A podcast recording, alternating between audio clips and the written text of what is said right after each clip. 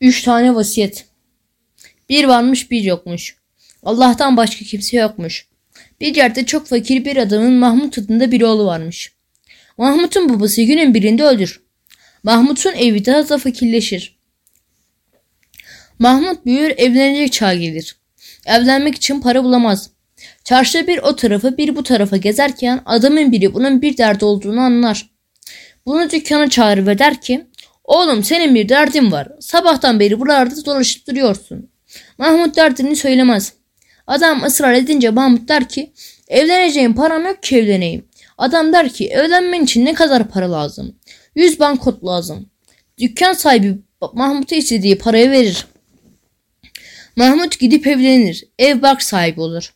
Ama bu adamın bu parasını bir türlü ödeyemez.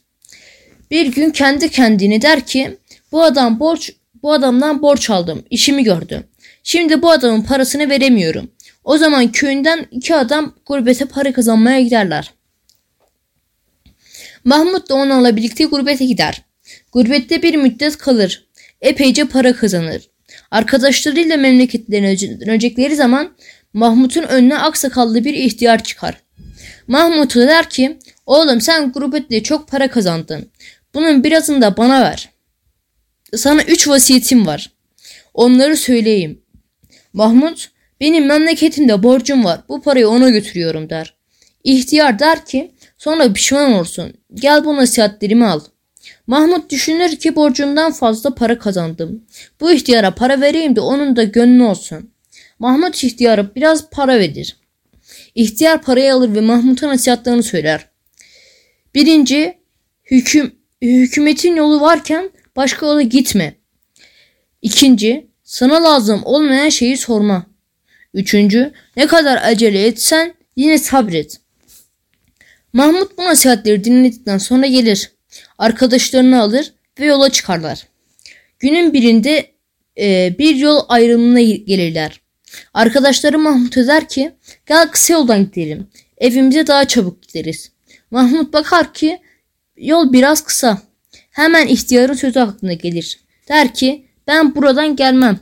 Siz gidin. Ben geniş yoldan gideceğim. Kim önce giderse o orada giderini beklesin. Mahmut geniş yoldan gelir ki arkadaşları çırılçıplak oturuyorlar. Mahmut bakar ki eşkıyalar arkadaşlarını soymuş. Mahmut onlara elbise alır.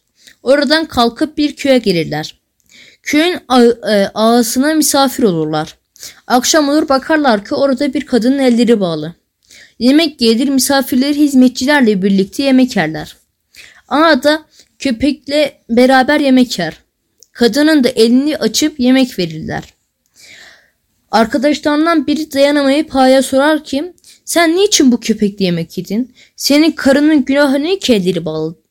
A der ki sen bunun bana bunu bana mı soruyorsun? Hizmetçilerine bunu götürün o tarafı öğretin diye emir verir. Bunu biraz öteye götürüp bir güzel pataklarlar. Biraz sonra diğer arkadaşlarım der ki Aa arkadaşım gelmedi ki bunun niye böyle olduğunu ona sorayım. Bari sen söyle. Aa hizmetçilerine emir verir. Bunu da götürüp o, o tarafı o tarafta öğretin der. Onu da götürüp bir güzel pataklarlar. Mahmut ihtiyarın söylediği sözü hatırlar ve bir şey sormaz. Sabah olur Mahmut gideceği zaman A der ki sen benim niçin köpekli yemek yediğimi bu kadının elleri niçin bağlı olduğunu sormuyorsun. Mahmut der ki bana lazım olmayan şeyi niye sorayım? A kadının niçin bağladığını, köpekle niçin yemek yediğini Mahmut anlatır. Der ki elleri bağlı olan benim karımdır. Benim bir Arap hizmetçim vardı. Bunlar ikisi anlaşırlar ve benden kurtulmak için tuzak hazırlarlar. Arap gider dağda bir av yeri hazırlar. Bir gün bana dedi ki aa falan yerde çok aa falan yerde çok av var. Benim bir şeyden haberim yok. Nereden bileyim ki bunların niyeti nedir? Gittik biraz av e, yerinden baktık. Havada çisiliyordu. Bana dedi ki aa sen mağarada otur. Yağmur durursa ben sana haber veririm.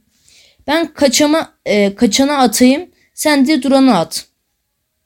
Ben orada otururken koskoca bir taşı aşağı aşağı bıraktı. Mağarada kapandım kaldım. Çıkma, çıkmanın bir yolunu bulamadım. 37. gün baktım ki bu köpek bir taraftan küçük bir delik açmış. Zorla oradan çıktım.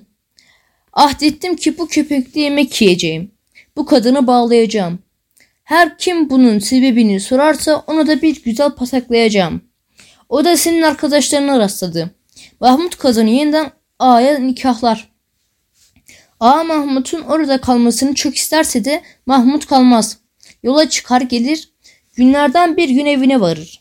Pencereden bakar ki hanımı bir delikanlıyla beraber. Mahmut düşünür. Bu delikanlı kimdir ne işi var benim evimde? Adam bir güzel pataklayacakken ihtiyarın sözü aklına gelir. Kendi kendine ki ben bu adamı iki vasiyetini tuttum iyi oldu.